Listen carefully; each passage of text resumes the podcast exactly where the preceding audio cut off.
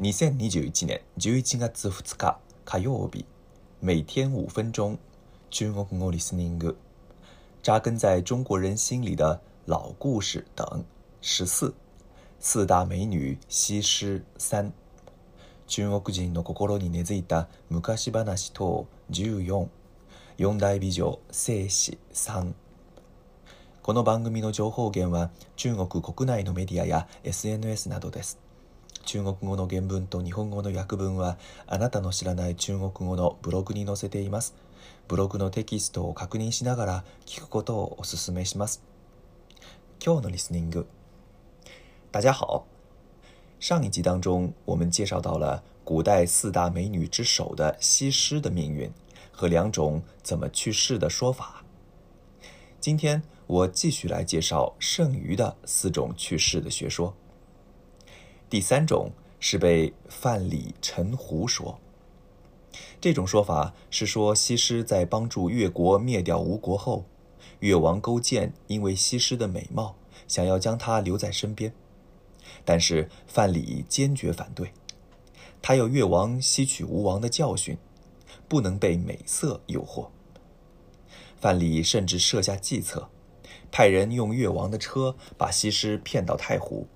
又把他骗上船，到湖心的时候，趁西施不注意，狠心将西施从船上推下，西施就这样溺死于太湖之中了。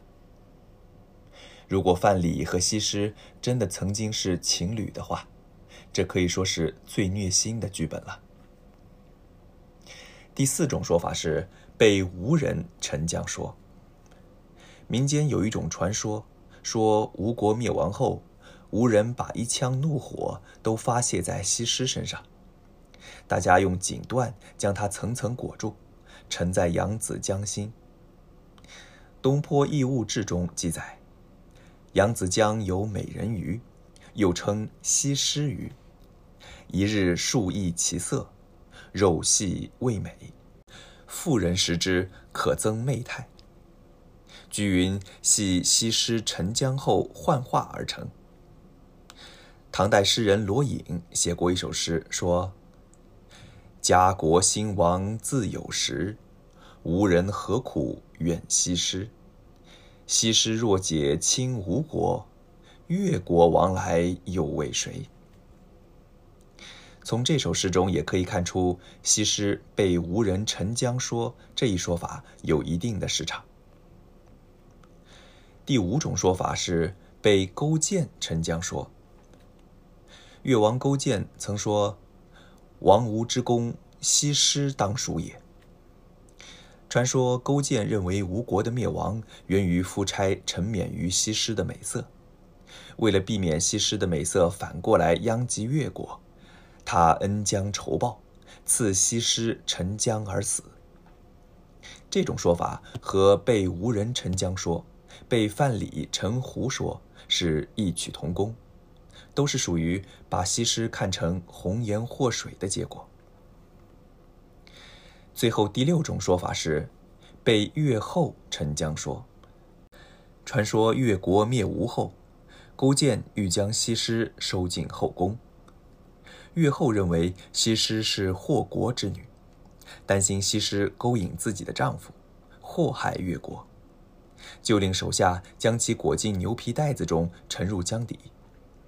这种说法因较为符合君王好色和王后妒忌的心理，比较流行。《东周列国志》上记载的就是这种说法。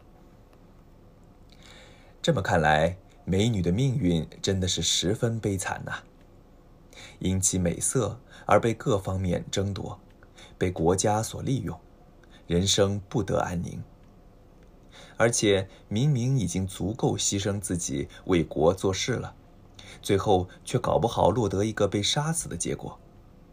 你说当美女是值还是不值？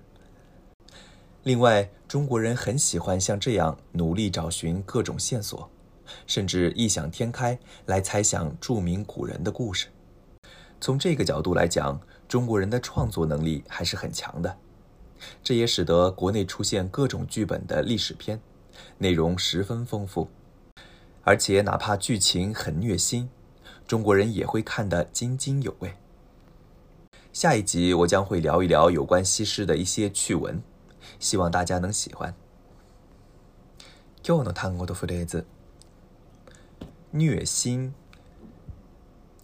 虐心，形容伤心到极点。伤心到对心脏和心理有危害的程度，来自网络。